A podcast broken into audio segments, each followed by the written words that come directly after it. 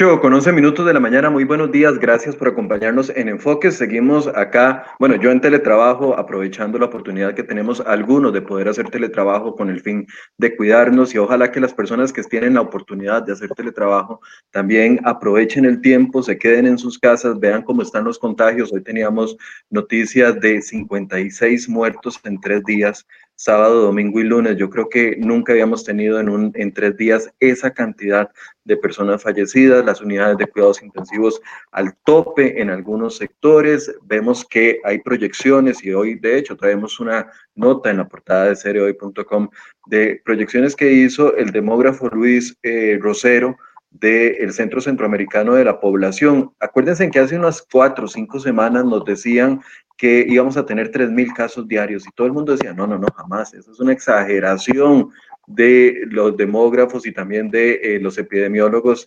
independientes. Eso jamás va a llegar. Andamos ya por los 2.000 casos. Se preveía que esos 3.000 casos diarios iba a dar hasta finales de, de, mayo, pues ya vamos creciendo al punto de los 2.000 casos. No para meter miedo, sino para meter precaución, para intentar de que nos cuidemos todos juntos. Con la saturación en la que están los hospitales vienen días muy complicados y ojalá que eh, podamos tomar conciencia, lo que, los que podemos hacerlos, hemos sido críticos de las restricciones, sabemos que hay muchos sectores eh, que están siendo afectados, pero los que tenemos la oportunidad de trabajar desde la casa y que tenemos la oportunidad de conservar nuestros, nuestros trabajos, ojalá que nos aprovechemos y no tengamos que salir, no, no hagamos salidas innecesarias para no exponernos y no exponer a más gente y a una contaminación más grande de este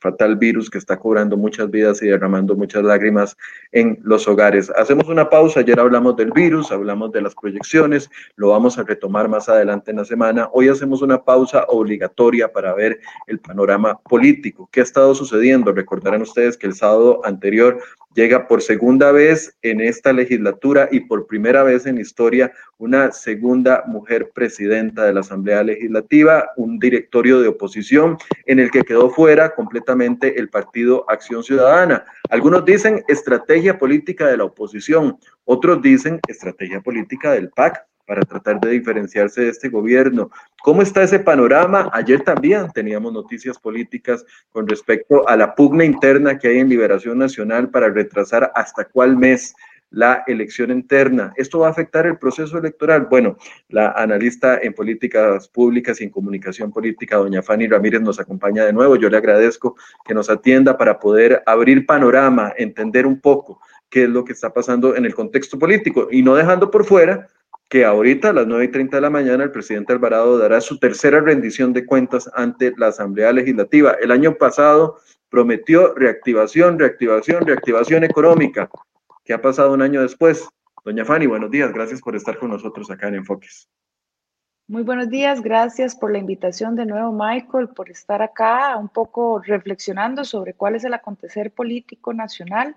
y cuáles podrían ser las rutas o los escenarios en los que nos vamos a estar nos vamos a ver involucrados? Es que, doña Fanny, no hay, no hay nada en este momento seguro, por ningún lado, ni por el lado de la pandemia, ni por el lado de lo, cómo puede actuar eh, las agrupaciones políticas, les está costando ponerse de acuerdo y mucha expectativa con este directorio legislativo nuevo conformado por la oposición. Tal vez empecemos por ese, por ese lado, doña Silvia Hernández a la cabeza que obtuvo eh, los votos de más de 40 diputados, no incluidos los diputados del PAC, que se iba a ver muy mal si no votaban por una mujer. Entonces hicieron la jugada con María Vita Monge, que se lanza como ella misma, como candidata, y al final obtiene solamente 14 votos. Finalmente, doña Silvia arrasa en esa, en esa eh, votación se conforma este directorio de, oposición, un primer acercamiento a este, a este directorio que genera mucha expectativa.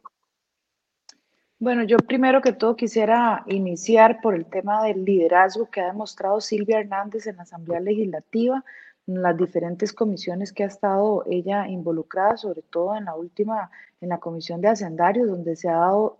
realmente ha sido destacada su participación en ese papel y eh, sin duda el hecho de que eh, ese liderazgo y esa, eh, de, una u otra manera, viéndolo desde el punto de vista de comunicación política, esa marca política personal que ella ha impreso en la Asamblea Legislativa es sumamente destacada, con lo cual eh, con mucha fortaleza llega con un liderazgo a, eh, ocupar la presidencia del primer poder de la República. Pero a esto tengo que sumar que para el Partido Liberación Nacional era importante también mostrar eh, una figura no solamente femenina en un cuadro de candidatos de precandidatos, que realmente eh, es un eh, completamente masculino, ¿verdad? Entonces era importante generar un balance también en cuanto a los mensajes internos que se dan dentro del partido. No es casualidad que tampoco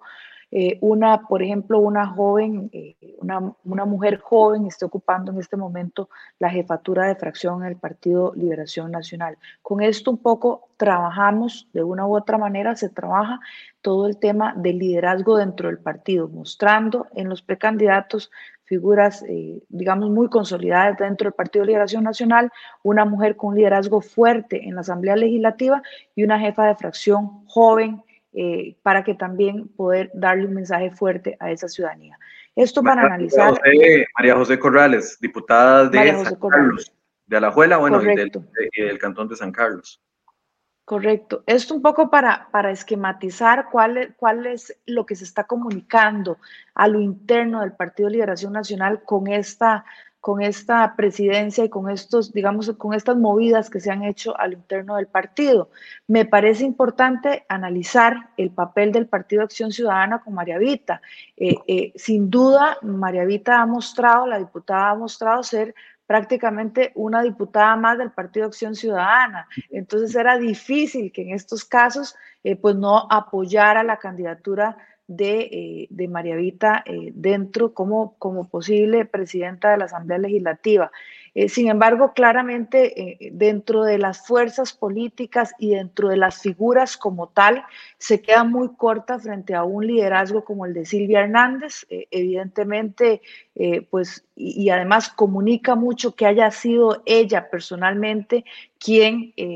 lanza su candidatura o se postula para, esa, para ese puesto, lo cual también me parece bastante, eh, desde un punto de vista eh, político, desde un punto de vista de comunicación, pues bastante extremo el tratar de ocupar ella o, o, el tratar de postularse ella sin ningún apoyo. Esto, por supuesto, se traduce en los 14 votos que tenía que tenía, eh, que, pudo obtener, ¿verdad? Entonces esto... 10, del PAC, 10 del PAC, el de ella, 11 y, dos o tres diputados más que la apoyaron. Correcto, y que probablemente era por no darle el voto a, a, Silvia Hernández, ¿verdad? Entonces aquí yo creo que, eh, digamos, desde ese punto de vista, si recordamos un poco el discurso que ella dio el día, de, el, día el sábado sobre, sobre ese, un, curso, un discurso muy emocional, un discurso que, que realmente... Eh, eh, tiende a esa victimización de la cual yo he sido muy crítica porque considero que las mujeres deben ocupar su puesto no por ninguna otra situación y deben entrar al juego político desde eh, la fortaleza que tienen sus acciones y no desde una victimización eh, como la que recurrentemente aplican. Entonces me parece importante analizar cómo el conjunto, evidentemente, una fracción que además le da la espalda eh, precisamente por todo lo que ha sido la trayectoria de sus eh, posturas eh, con el Partido Acción Ciudadana, que muchas veces ha estado en contra del mismo partido. Bueno, era evidente que en un momento de estos entonces el partido no se iba, o la fracción no se iba a, volcar a apoyarla cuando claramente su, durante toda, su, durante toda su presencia en la Asamblea Legislativa no ha sido esa su postura, ¿verdad? Doña Fanny, dos aspectos que me llaman mucho la atención de esta primera intervención y ya tengo preguntas. De hecho, voy, voy a saludar a la gente que ya nos acompaña porque hay mucha gente eh, conectada en la página de cereoy.com y también en Facebook. Eh, a Tony Cubero que nos saluda, a Mena Miguel, a, Carlos, a Mario Campos que nos dice a cuidarnos todos, correcto. Jonathan Navarro nos saluda. Eh, Rod Draven que también dice, tengo, tengo un año de estar en teletrabajo. Rod, yo podría quedarme un año completo, de verdad que a mí me gusta mucho el teletrabajo. Daniel Saborío, Cristian eh, Val, que dice que estoy bateando, de eh, quién sabe en qué, pero probablemente, Cristian, si, usted lo opina así, Carlos Quesada, Víctor Vélez, doña Yenori Cordero, que nos saluda, Warner Segura, eh, nuestra amiga Gwenza Mayoa, Daniel Saborido, Cristian, eh, Marco Tarola, que dice excelente programa, siempre informando y educando a la población. Gracias, don Marco, por ese comentario tan amable. Daniel Saborío, que dice, ya llegó el feminismo a la entrevista. Ok, ya la, ya la saludaron también a usted, doña, doña Fanny. Dos cosas cordiales. Saludos cordiales. Sí, yo igual al que me dice que estoy bateando. Eh, a ver, dos cosas que me parecen relevantes. Uno, el PECA y, el PECA y Reza de Liberación Nacional carente de todo liderazgo femenino en el tema de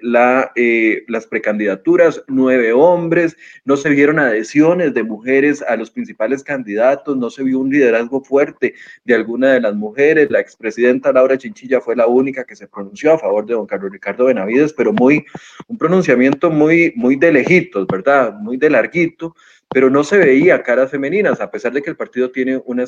una presidenta que es mujer. Ahora viene a la Asamblea Legislativa y entonces hacen ese, ese empate al nombrar a María José Corrales como jefa de fracción, una mujer muy joven, eh, una diputada que se ha mostrado en algunos temas muy específicos, temas de niñez, temas de mujer, en estos tres años, la escogen como, como dirigente de la fracción y escogen a doña Silvia Hernández, que no fue fácil tampoco, hubo una pugna interna porque el diputado Wagner Jiménez de la zona sur quería ser el presidente de la Asamblea Legislativa. Al final, los votos quedaron muy parejos.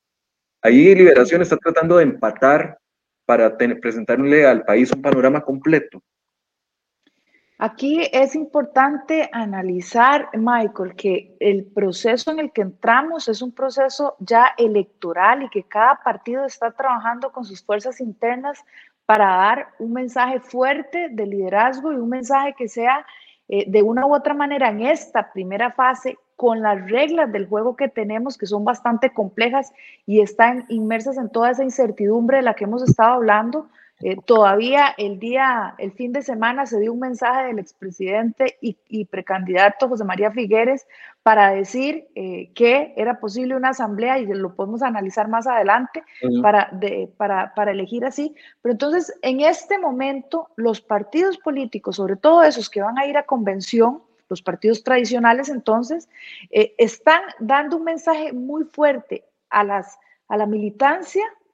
para poder capitalizar de una u otra manera y asegurar esa participación en los procesos internos. Esto es fundamental. Es la primera fase, vivimos en un momento en que la crisis de los partidos políticos ha permeado, ha permeado también a lo interno de los diferentes partidos y por lo tanto eh, es fundamental que ese voto eh, interno esté, sea bastante disciplinado, por decirlo de alguna manera. Y la manera de hacer esto, la manera de lograrlo, es precisamente poder llegar a los diferentes segmentos. Entonces se hace un equilibrio entre cuáles son los candidatos, eh, todos con trayectoria, hasta los que tenemos en este momento, todos los precandidatos con trayectoria, algunos más que otra, algunos con algunas fortalezas eh, más que otros, pero aquí el tema es que tenemos los precandidatos, unas figuras, digamos, masculinas que, tienen eh, su posicionamiento dentro del partido, tenemos, por otro lado, una mujer presidenta con una trayectoria, la verdad, intachable eh, y con un liderazgo muy fuerte en la Asamblea Legislativa. Y tenemos a la juventud representada en María José Corrales en el liderazgo de la fracción del Partido Liberación Nacional. Con esto, como vemos, si lo, si lo planteamos así, entonces ya vemos mucho más claro cuál es la estrategia que se está manejando a lo interno del partido para que todas las fuerzas internas se vean reflejadas en el liderazgo del partido y de una u otra manera se vea ese renacer del Partido de Liberación Nacional, que es lo que tiene determinante en las próximas elecciones, porque es, prácticamente son unas elecciones que o se fortalece el Partido de Liberación Nacional o, prácticamente va a desaparecer, correcto. Ahora, ¿cuál, cómo, ¿cómo interpretamos la jugada del PAC? Y voy aquí a aportar varios ejemplos. Jugada política, y no estoy diciendo nada en contra del PAC antes de que me salten. Jugada política porque son estrategias que se utilizan. Y vimos varios elementos. Primero, doña Fami, vimos a un PAC que no presentó ni una sola candidatura para ni un solo puesto, ni siquiera el intento de luchar por estar dentro del directorio legislativo, ni siquiera la propuesta. En otros años yo recuerdo que algunos diputados, incluso cuando solo tenían su propio voto, se postulaban para, para alguno de los, de los puestos del directorio legislativo. Vemos a un PAC que no ni siquiera intenta de ninguna forma estar en el directorio legislativo, que apoya a María Vita Monge, que más que un apoyo a María Vita podría ser un, un, un quitarle el apoyo a Silvia Hernández, que ha sido una diputada que le ha hecho, eh, le ha complicado la labor al gobierno desde la Comisión de Hacendarios porque ha sido muy crítica, le les ha señalado los proyectos que han llegado mal hechos, les ha señalado que los tiempos no, están los, no son los correctos, eh, estuvo muy involucrada en la denuncia del hueco fiscal, o sea, ha sido una diputada crítica. De hecho, recuerdo que cuando llegan los proyectos de ley del Fondo Monetario Internacional que uno esperaba que llegaran a la Comisión de Hacendarios, más bien el gobierno a nivel de estrategia los dispersó en un montón de comisiones y creo que solo dejó los préstamos dentro de hacendarios precisamente porque doña Silvia no era la, era la presidenta.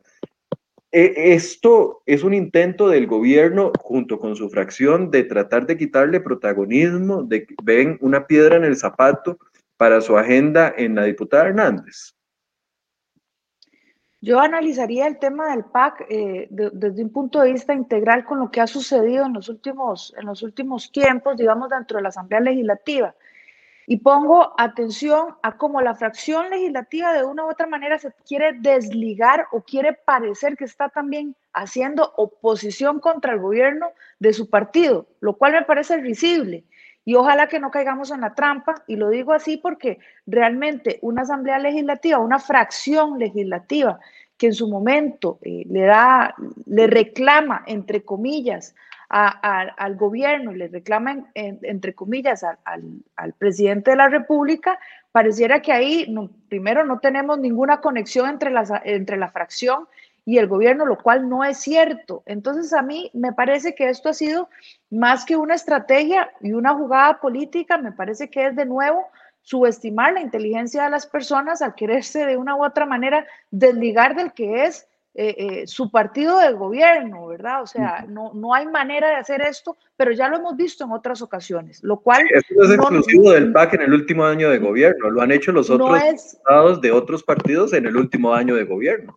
no, es algo nuevo, pero también lo han hecho, por ejemplo, en la administración pasada también lo hizo en su campaña este, Carlos Alvarado, ¿verdad? Cuando se estaba postulando para la presidencia. Entonces hay que tener mucho cuidado cuando nos quieren eh, de una u otra manera meter gato por liebre, ¿verdad? Esto no es así, eh, realmente hay una conexión entre la fracción, entre el gobierno y el hecho que se den estas pugnas realmente lo que, lo que provoca o lo que intentan provocar lo que intentan inducir es eh, demostrar que hay liderazgos disonantes a lo interno del partido y que eh, no están de acuerdo con una, con una postura del gobierno que es lo que se está dando, ¿verdad? Ante la incapacidad y la falta de liderazgo político evidente, que no vamos a profundizar en eso porque ya todos lo sabemos, de un partido de acción ciudadana en el gobierno, surgen estas necesidades de voltear la mirada hacia otros. Y además en esto tenemos que decir también que la participación de María Vita, como decía anteriormente, eh, en, todo estos, en, todo este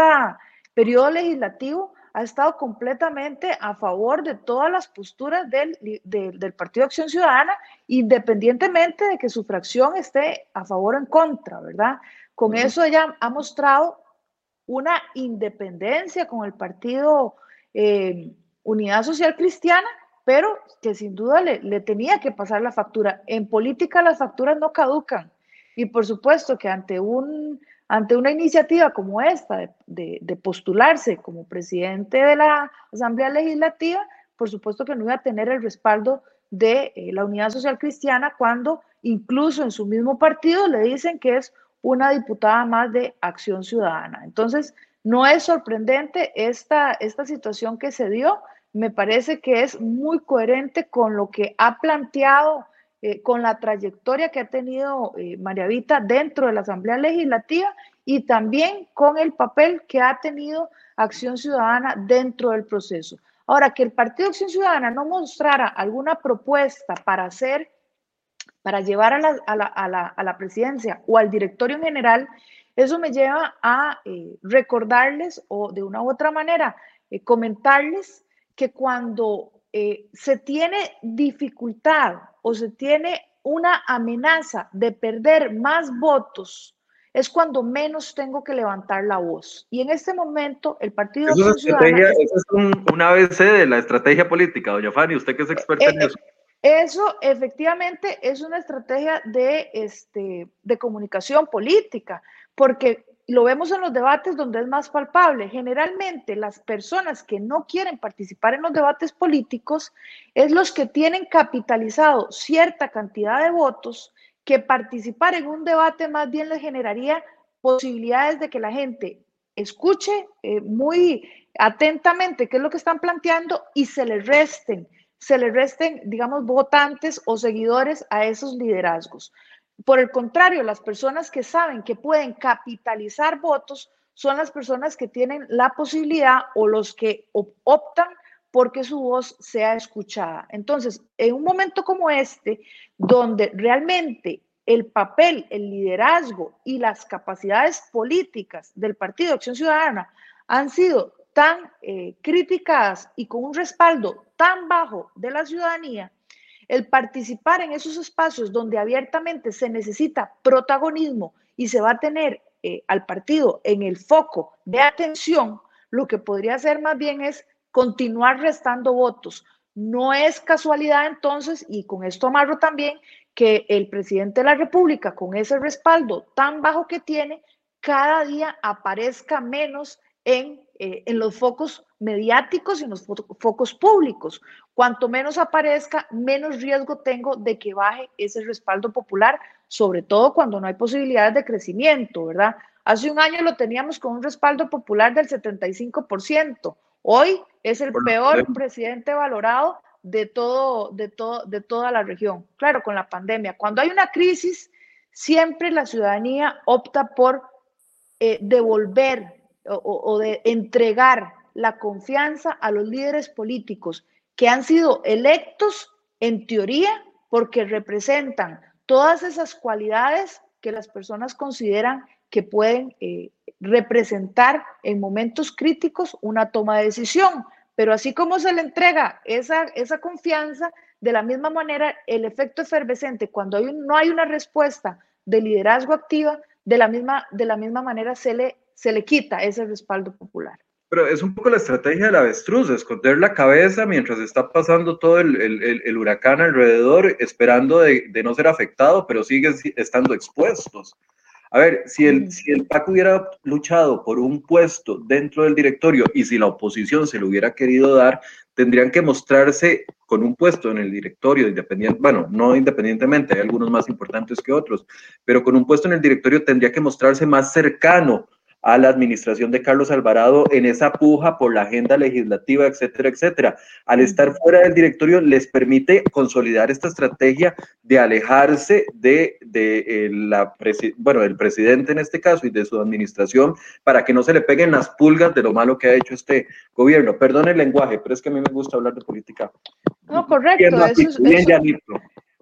Eso es, parte, eso es parte de, de, una estrategia que se puede ver. Si nosotros analizamos también los proyectos, que además entramos en un proceso de eh, discusión extraordinaria, ¿verdad? En la Asamblea Legislativa. Quiere decir, los, los proyectos que se discutan en este momento son los proyectos que envía el Poder Ejecutivo, es decir, Carlos Alvarado y su gabinete, a la Asamblea Legislativa para que se discutan no son propuestas de las diferentes fracciones, no es una agenda que plantee las diferentes fracciones de la Asamblea Legislativa, sino es lo que el gobierno eh, le diga a la Asamblea Legislativa que son los temas prioritarios. Entonces, en este esquema, que además eh, eh, hay un cambio ahí en ese proceso, en este esquema, el tener a una fracción del Partido de Acción Ciudadana protagonista en este proceso, los hace directamente responsables de cómo se vaya a dar el resultado, no solamente el proceso, sino también el resultado de estas discusiones. Por lo tanto, de una u otra manera, sí, es estratégico no estar ocupando sus puestos y recordemos también concentrarse en un proceso electoral donde si el 60% en este momento no sabe por quién votar, es posible que cualquiera de los partidos pase a segunda ronda.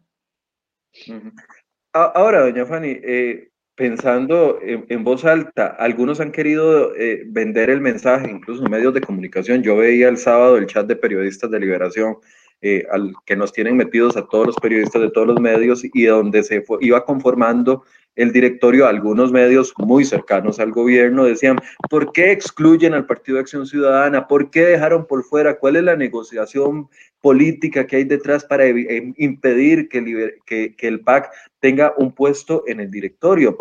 Se ha querido vender como la idea de que fue parte de la negociación no aceptar al PAC. Yo le pregunté directamente a la diputada Silvia Hernández el viernes pasado si el PAC se había acercado de alguna forma a ofrecerle los votos y si había mostrado interés en algún tipo de, eh, de, puesto en el directorio. Y, fue que ellos tampoco movieron una sola, una sola pestaña para estar ahí. Eso reafirma tal vez la tesis que usted nos está planteando de, del esconder la cabeza en momentos en los que pueden caerles, perder más que ganar.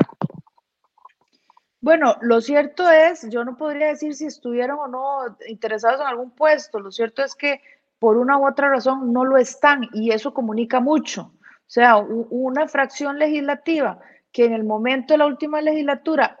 a la hora de decidir eh, temas fundamentales para enfrentar los retos que tenemos como sociedad, simplemente da un paso al lado o da un paso atrás, a mí me parece que deja mucho que decir de esa fracción legislativa y del partido en general. El querer de una u otra manera eh, poder salvar o poder mantenerse a flote para, las, para el próximo proceso electoral, también me parece eh, algo eh, que no está escuchando de manera activa cuál es el sentir de las personas. Yo creo que en esto, en la comunicación política, la primera tarea de la comunicación inicia con la escucha activa de las personas. Y hay una serie de cuestionamientos, y recordemos que hace un año precisamente se hablaba de, la, de, la, de esa reactivación económica que no hemos visto. Hoy escuchaba en la mañana a la, a la, a la ministra de la Presidencia, Janina Dinarte, diciendo que hay muchos proyectos de reactivación económica, pero sin embargo los costarricenses no nos damos cuenta cuáles son esos proyectos.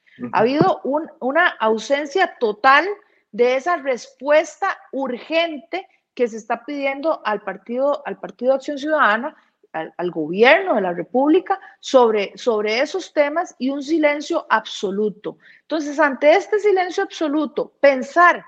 que esto es casualidad o pensar en el bendito discurso de la victimización del cual son expertos, me parece que eso es subestimar la inteligencia del votante y me parece que no podemos caer en el mismo juego. Ahora, eh, siguiendo esta lógica, el presidente le queda todavía un año, quieran que lo queramos o no algunos sectores, o lo apoyen, lo apoyemos o no algunos sectores. O sea, al presidente le queda prácticamente un año todavía de labores en, una, en un panorama muy complejo. Le va a pasar lo mismo que le pasó, por ejemplo, a Luis Guillermo Solís en su último año, que fue un presidente muy solo momento golpeado por el tema del cementazo y la comisión investigadora que generaba noticias todos los días. Alvarado le va a tocar un último año muy solo precisamente por esa decisión de su partido, de, su fracción de gobierno, de alejarse un poco de él y también porque vienen momentos complicados. Eh, ya, ya está avanzando el caso UPAT, en la que el presidente es el protagonista, la gestión de la pandemia, tal vez aquellos que aplaudían tanto ya no lo están haciendo al mismo nivel. Le espera un año muy solo el presidente Alvarado.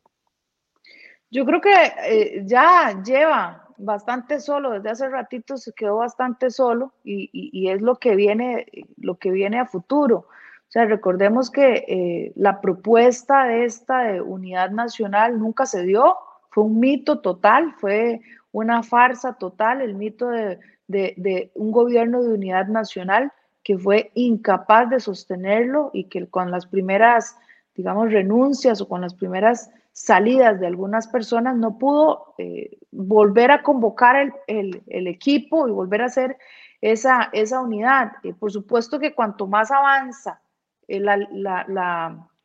la administración, cuanto más avanza el tiempo, y cuanto menos se ven resultados, menos personas se quieren unir a ese proyecto político, menos en un momento en donde hay un proceso electoral en el cual pues, se, reconfiguran de una u otra manera las fuerzas, ¿verdad? y cada uno está eh, buscando dentro de sus partidos políticos cómo potenciar su liderazgo y cómo potenciar sus, sus puestos, ¿verdad? Eh, yo quisiera, y es una, una interrogante, aquellos, aquellos, digamos, líderes juveniles que se, líderes entre comillas, que se unieron al PAC de manera, y al gobierno de manera eh, muy, digamos, utilitaria o muy calculada, eh, para este proceso y en este momento realmente cómo, cómo están pensando retomar su participación en, en, los, en los partidos políticos, digamos, de donde venían, de donde procedían. Hay todo un tema en cuanto a esa soledad, esa, esa, esa administración solitaria en la que están, donde si vemos de una u otra manera cada día eh, lo, que, lo que vienen o los relevos que se hicieron a lo interno del partido, fueron precisamente aquellos viceministros o aquellos, digamos, técnicos o directores en, mandos medios que fueron subiendo no necesariamente con la capacidad, ni con el conocimiento, ni con la experiencia para asumir los cargos que estaban asumiendo. Sin embargo, era un, un, gobierno completamente desgastado, un gobierno que quiere escudarse en la pandemia, pero que la pandemia simplemente viene a revelar cuáles son las principales debilidades que ha tenido y pone de manifiesto, por supuesto, eh, esas inconsistencias, incapacidades y falta de liderazgo que ha tenido el gobierno durante toda su administración. Ahora, la, agenda de la agenda del Fondo Monetario Internacional, que es una agenda que a todos nos tiene muy expectantes de qué es lo que pueda suceder, entendiendo de que vienen proyectos muy importantes, no podría o podría sufrir variaciones en la velocidad que el gobierno quería. Ya supimos que incluso teniendo el control de la agenda legislativa en estos últimos seis meses, bueno, cinco meses ya estamos entrando, ya estamos en mayo, pero eh, y la tendrá hasta finales de julio, pero incluso teniendo el gobierno el control extremo de la agenda, incluso aplicando medidas que son muy mal vistas para algunos sectores, como el desconvocar todos los proyectos y dejar solo uno, como fue el de empleo público, e impedir el avance de otros proyectos. Incluso esa mano fuerte que aplicó el gobierno en estos cinco meses no le funcionó, todavía no tiene aprobado empleo público. Estimaciones se ven que podría estarse aprobando en primer debate a finales de este mes y todavía quedan otros cinco proyectos. El gobierno dice, todavía hay tiempo, esperamos que se aprueben antes de junio. O sea, ese cuento no se lo cree absolutamente nadie. Si esa agenda no avanzó teniendo el control específico de eh, la administración de Carlos Alvarado, la agenda del FMI yo la veo complicada cuando, cuando ya incluso este directorio dice que se conformó en base a una agenda de reactivación económica que no necesariamente incluye como prioridad de los proyectos del Fondo Monetario Internacional. Sí, correcto. O sea, aquí, aquí vemos eh, todo un proceso que se ha querido de una u otra manera escudar en los procesos que llevamos, pero que en realidad lo que está de fondo es un gobierno sumamente desgastado, una falta de legitimidad que tiene eh, ante eh, todo el proceso, eh, todo el proceso de toma de decisión. Y cuando no se tiene el respaldo ni de las fuerzas políticas o de los diferentes sectores, ni de la ciudadanía, es muy difícil que un proyecto de esta magnitud, de un proyecto que realmente toca las estructuras y que genera un cambio total en, algo tan sensible como es el empleo público, eh, es muy difícil que una cosa de estas eh, se, apruebe o pase o que realmente se pueda, eh, se pueda dialogar dentro de un punto de vista de una política madura. Entonces aquí vemos cómo, de nuevo, la comunicación política, la legitimidad social, no la legitimidad de ejercicio, porque es evidentemente eh, pues aunque no nos guste o nos guste, pues la tendrá hasta el otro, hasta el, hasta el próximo año. Pero la legitimidad social, el respaldo social, ¿qué es lo que hace que realmente los procesos avancen y que se tenga incidencia en un proceso de cambio estructural del Estado o, o del sistema? Sin ese capital, sin esa posibilidad de diálogo ante sectores, ante los diferentes sectores y con la ciudadanía, es muy difícil que eso pase. Y además tenemos una diferentes fracciones que evidentemente están ante un proceso en el que no pueden eh, por un lado, ser beligerantes con un tema de estos, porque le pasa la factura en el proceso electoral con ciertos sectores, con el sector sindical, por ejemplo, pero que tampoco puede eh, dejar que el proceso se dilate, porque si no les va a tocar a ellos esa discusión. Con esto, eh, tengo que decir también que estamos ante un panorama y estamos ante un proceso político en el país que es fundamental que las cosas se hablen de manera clara de manera oportuna y de manera transparente. Tres elementos que por supuesto han sido el, común denominador de lo que le ha faltado a este gobierno. No ha tenido ni una comunicación oportuna, ni una, ni una comunicación clara y mucho menos precisa. Con lo cual, todo esto lo que genera es mayor incertidumbre, mayor conflicto y mayor polarización en la sociedad. Es decir, es dificilísimo que un proceso como el de empleo público pase sin generar una factura muy fuerte a todo, a todo, a toda la sociedad costarricense y que sobre todo nos va a dejar tan debilitados para enfrentar otros retos que tenemos que ya de por sí me parece irresponsable un proceso que sea de esa magnitud. Me parece que ante la situación que tenemos de eh, los requerimientos en la parte económica, en la parte social y en la parte política, lo mejor que puede pasar en este momento es realmente generar eh, un proceso direccionado, un proceso, y no, no dejemos de lado la parte sanitaria, por supuesto, un proceso donde realmente haya, desde el punto de vista de comunicación, una respuesta directa a los principales cuestionamientos que tienen las personas, no sirve seguir haciéndonos de los oídos sordos como lo están haciendo, esperando a que nada más la ola pase por, por arriba. No, hay que empezar a sacar la cabecita, a ser responsables de lo que llevaron tanto el Partido Acción Ciudadana, porque aquí no se vale que ahora se quieran desmarcar, son responsables porque ellos fueron como partido político quienes le dijeron a los costarricenses que Carlos Alvarado estaba listo para ser presidente de la República y que el partido tenía capacidades para gobernar este país. Entonces, ante los cuestionamientos de las personas, tanto el partido como el gobierno, como la fracción legislativa, tiene que dar rendición de cuentas y tiene que estar de frente asumiendo cuáles son esos cuestionamientos y cuáles son esas respuestas que le dan a la ciudadanía. Pero ahora también vienen proyectos, doña Fanny, que, van a ser polémicos, no solo empleo público, por ejemplo, la reforma a la, a la, a la a la ley del impuesto de renta es un golpe durísimo para los asalariados. Eh, y, no estoy hablando de asalariados millonarios que sí van a tener un golpe fuerte, pero estoy hablando de salarios a partir de 670 mil, 80 mil colones. Es eso, discutir eso en campaña electoral va a ser un tema, bueno, que todos nos vamos a agarrar de las mechas unos contra otros, porque, a ver, es muy complicado y tratar de, con, las restricciones que se van a tener que imponer, porque el, que piense que, que, las restricciones van a llegar de aquí al domingo y que se acaban, cajita blanca para esa persona. El panorama de la pandemia se está complicando muy feo y en, la, en el peor momento al país. Discutir nuevos impuestos, aumento de tasas impositivas,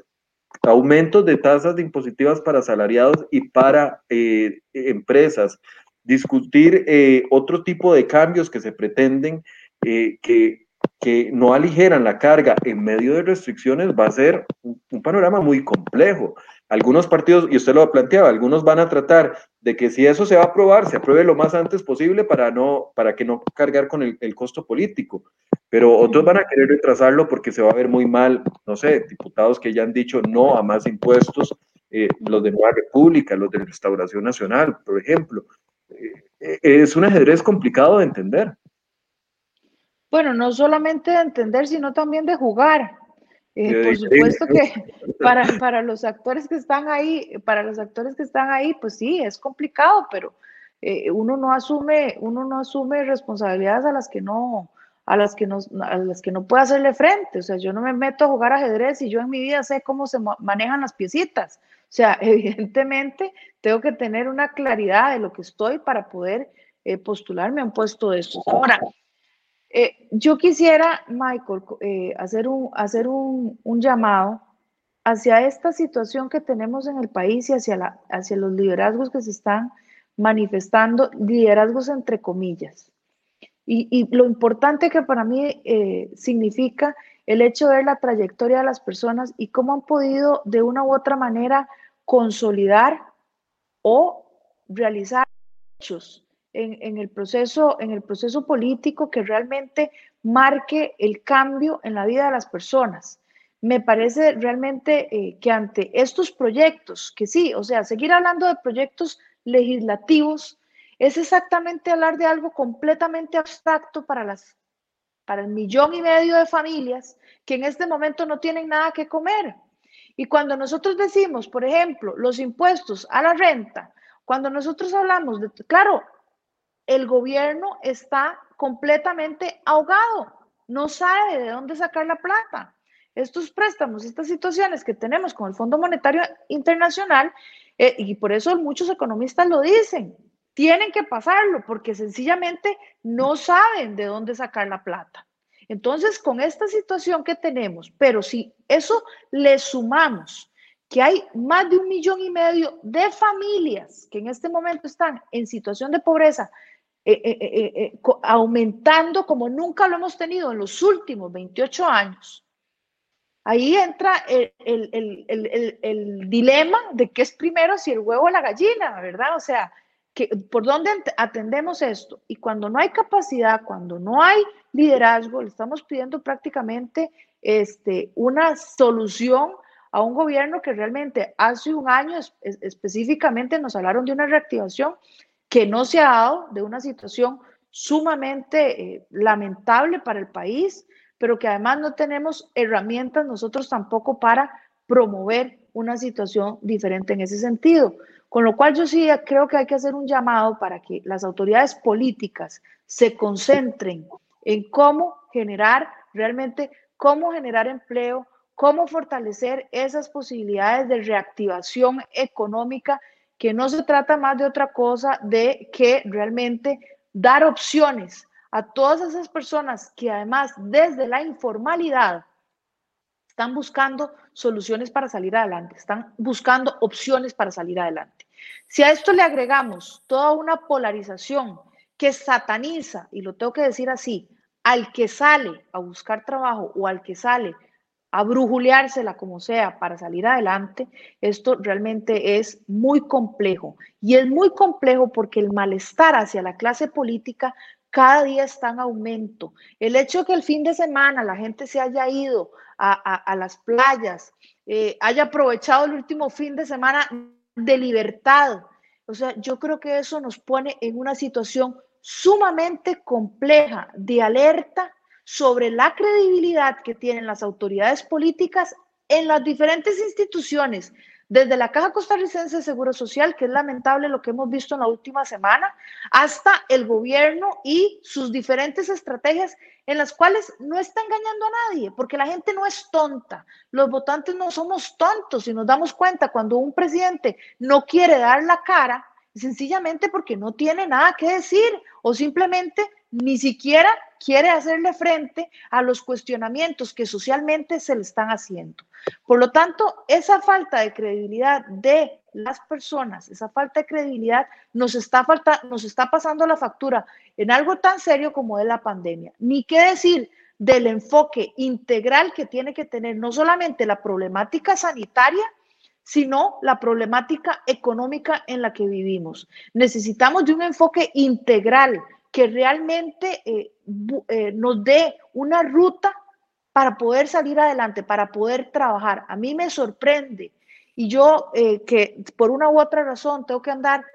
conversando con, muchas personas de, de, las comunidades y con muchos sectores y demás, como la gente no quiere que le regalen nada, la, la gente quiere oportunidades de trabajo, la gente quiere poder salir adelante, la gente quiere que sus emprendimientos encuentren una ventana de oportunidad para eh, realmente eh, tener opciones para hacerle frente a esta situación económica que tenemos. De manera que mientras en la Asamblea Legislativa estamos hablando de eh, ordenar el empleo público, de más impuestos, etcétera, por otro lado, la ciudadanía está emitiendo un grito desesperado de auxilio, de ver cómo se hace para poder salir adelante en el día a día, porque esta pandemia le ha resultado muy cómoda a algunas personas, pero muy, muy difícil para un grueso muy amplio de la población. Ahora, doña Fanny, algunos hablan de qué salvavidas o estrategias va a utilizar el gobierno para tratar de levantar su imagen de cara a la llegada del proceso electoral. Algunos, escuchaba un analista, eh, me parece que fue Belisario Solano, exdiputado y presidente del Colegio de Periodistas, que eh, en un programa en el que usted estaba, me parece que el sábado o el domingo, no recuerdo bien, que decía, probablemente mágicamente aparezcan las vacunas a finales de este año y todo el mundo se ha vacunado y la población se, sienta satisfecha con una acción que podría borrar todo. Esa es una opinión de, de, don Belisario, pero yo la reproduzco porque la escuché y usted puede certificar que creo que también la escuchó eh, en ese programa, pero otros dicen, vendrá la, la ola de inauguraciones de obra pública porque lo ha hecho bien el gobierno en tema de obra pública, aunque el colegio eh, Federado de Ingenieros y Arquitectos ya advierte de que muy bien con la obra pública de ahorita, pero no están planeando nada para los próximos años cuando salgan de gobierno. No hay ningún permiso de obras importantes que se estén gestionando en este momento para el año 2023, 24, 25, y sabemos que eso no sale de la noche a la mañana. U otros dicen la celebración del bicentenario. Estos podrían ser algunos salvavidas que aplique la administración de Carlos Alvarado para tratar de levantar la imagen conforme se acerca el proceso electoral? Bueno, yo creo que eh, como todo el proceso electoral y, hablando un poquito de, estrategias, cuando, cuando se, da un proceso en el que queremos mantenernos en el poder de una u otra manera, se realzan las cosas positivas que se ha hecho el gobierno. Entonces, por supuesto que tiene que cerrar eh, prácticamente con, con su con su mm, vestidito de dominguear, que es el tema de la infraestructura pública en el área metropolitana, en el gran área metropolitana, y también tenemos que decirlo así. El voto, el voto del Partido Acción Ciudadana es eh, del gran área metropolitana y vemos cómo las obras principales que se ha tenido se han concentrado en esta zona, ¿verdad? Eh, una, una, un mensaje directo a ese sector. Eh, y, obviamente, o sea, las cosas que se han hecho bien o las cosas que han tenido mejores resultados, pues son las que se van a comunicar con bombos y platillos. A todo esto, yo creo que eh, las personas han sido muy eh, específicas y bastante claras en los diferentes estudios de opinión pública, donde se les preguntan cuáles son los principales temas y cuáles son las principales preocupaciones y cuáles son las principales problemáticas que ellos enfrentan. Y en este sentido, eh, se, manifiestan muy claras cuáles son esas debilidades y cuáles son esas interrogantes que nunca tuvieron eh, respuesta de parte de, eh, del, gobierno y de la administración. ante una situación como la que tenemos y de tanta polarización, yo siento, y ya lo vimos con el lanzamiento de la, de la precandidatura de Carolina Hidalgo, donde ella plantea que el tema del partido va a ser un tema verde, un tema, una campaña feminista, una campaña verde y una campaña de derechos humanos. por cierto que lo denuncio como un copy-paste de una campaña anterior que hubo en la Asamblea Legislativa y lo, lo, planteo, lo planteé en mis, en mis redes sociales. Eh, pero bueno, ya sabemos que esos temas, eh, es una campaña que hace poco salió, hace, hace dos años salió en, precisamente en España, en, ahorita no recuerdo el nombre del partido, pero en mis redes está y lo, lo, podemos, lo podemos chequear rápidamente. Lo, que sí, lo que sí me parece en este, en este sentido es que esos temas que nos permiten polarizar a la ciudadanía son las que hacen que de una u otra manera eh, ese 60% y esos indecisos tomen partida de cuáles son eh, los, digamos, los partidos que realmente van a apoyar en este proceso. Ojalá que no, que no, mm, no perdamos lo urgente por las cosas prioritarias, ¿verdad? Que no nos enfoquemos en cosas importantes, que no le quito mérito a esos, a esos temas, pero que atendamos lo urgente y seamos solidarios en ese sentido eh, yo creo que el voto juvenil viene a generar un gran cambio en este todo lo que esto determina en cuanto a los temas prioritarios que son para los jóvenes. Yo creo que también hay todo un sector de, juventud que también está, que también está preocupado con, con, el tema del empleo. aquí nos ponen que es el de Errejón en España. Muchas gracias, eh, Tony, por haber, por haber eh, consultado el dato. Este, realmente me parece que ante esta situación que tenemos, ante los retos que no son menores en cuanto al tema de empleo, en cuanto al tema de economía, en cuanto a todos esos eh, temas que tenemos que ordenar y tenemos que reestructurar el país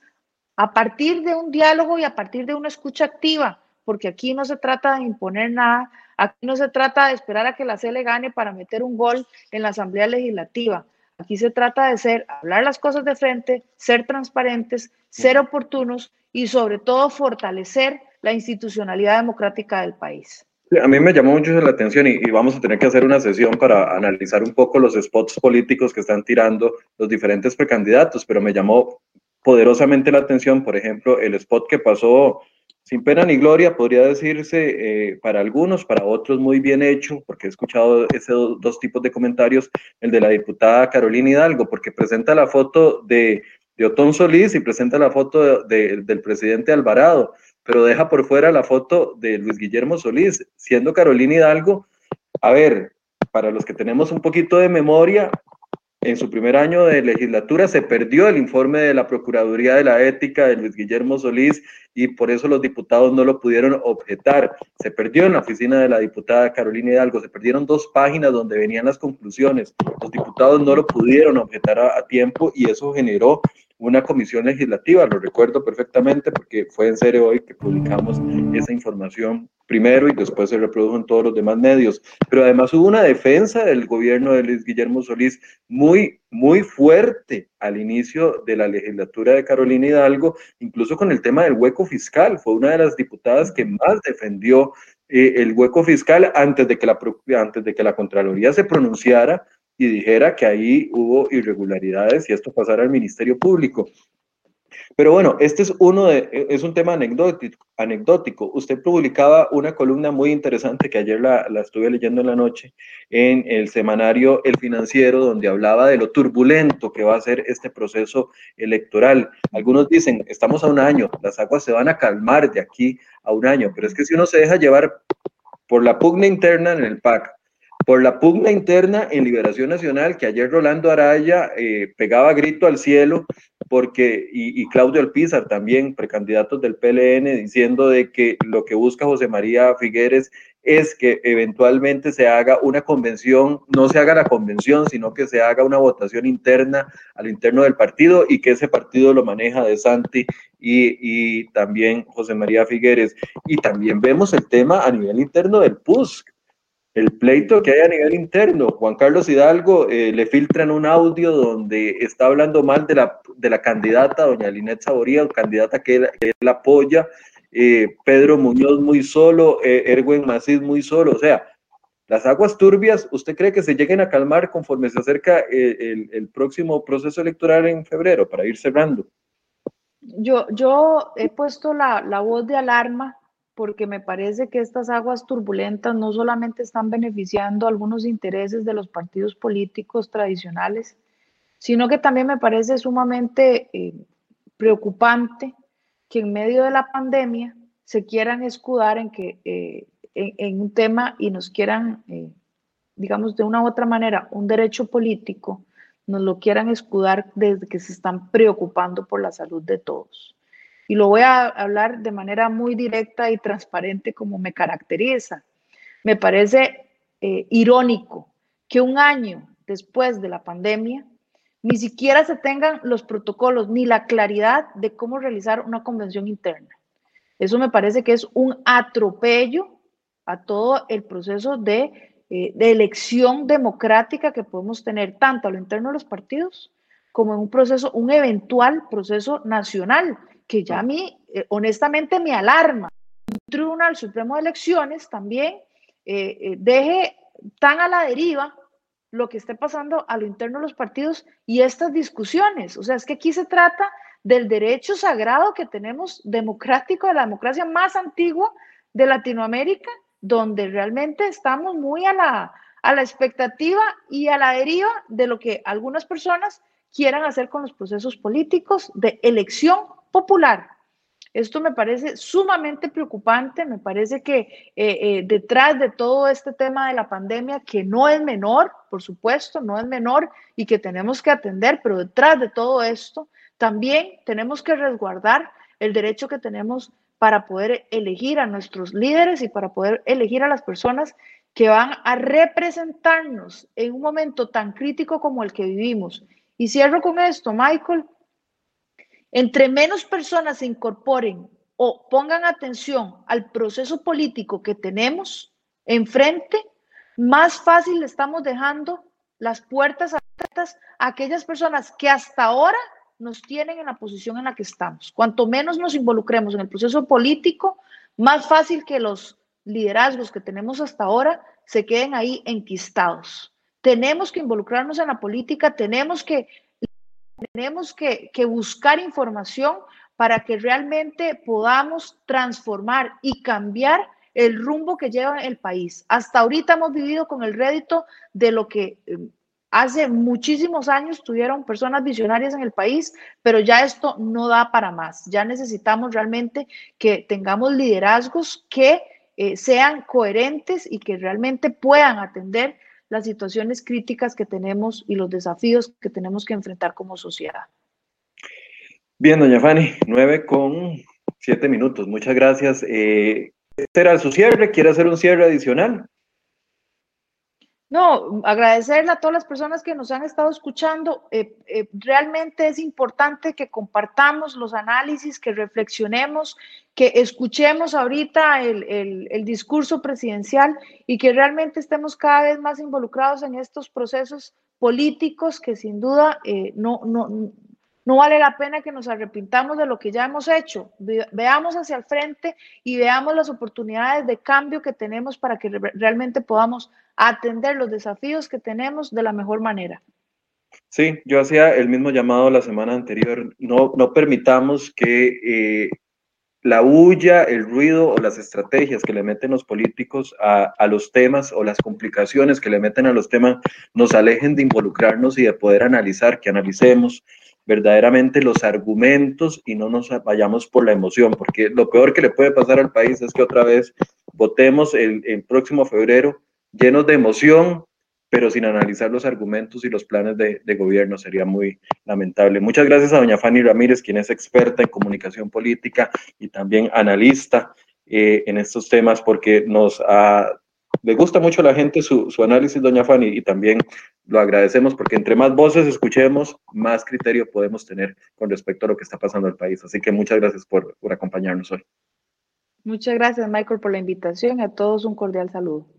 Y también gracias a ustedes por su compañía. Les recuerdo que a partir de las 9 y 30 estará el discurso del presidente Alvarado, último discurso de este eh, de esta Asamblea Legislativa. Él dará un discurso más el próximo año, primero o 4 de mayo, pero lo hará ante los nuevos diputados que sean electos en el proceso electoral de febrero. Eh, va a ser un discurso que tenemos mucha expectativa, tenemos a nuestros periodistas ya ubicados en la Asamblea Legislativa para dar una cobertura total, para ver qué es lo que va a decir, cómo va a justificar la no reactivación económica, será otra vez la pandemia el culpable de la no reactivación económica o la falta de un plan coordinado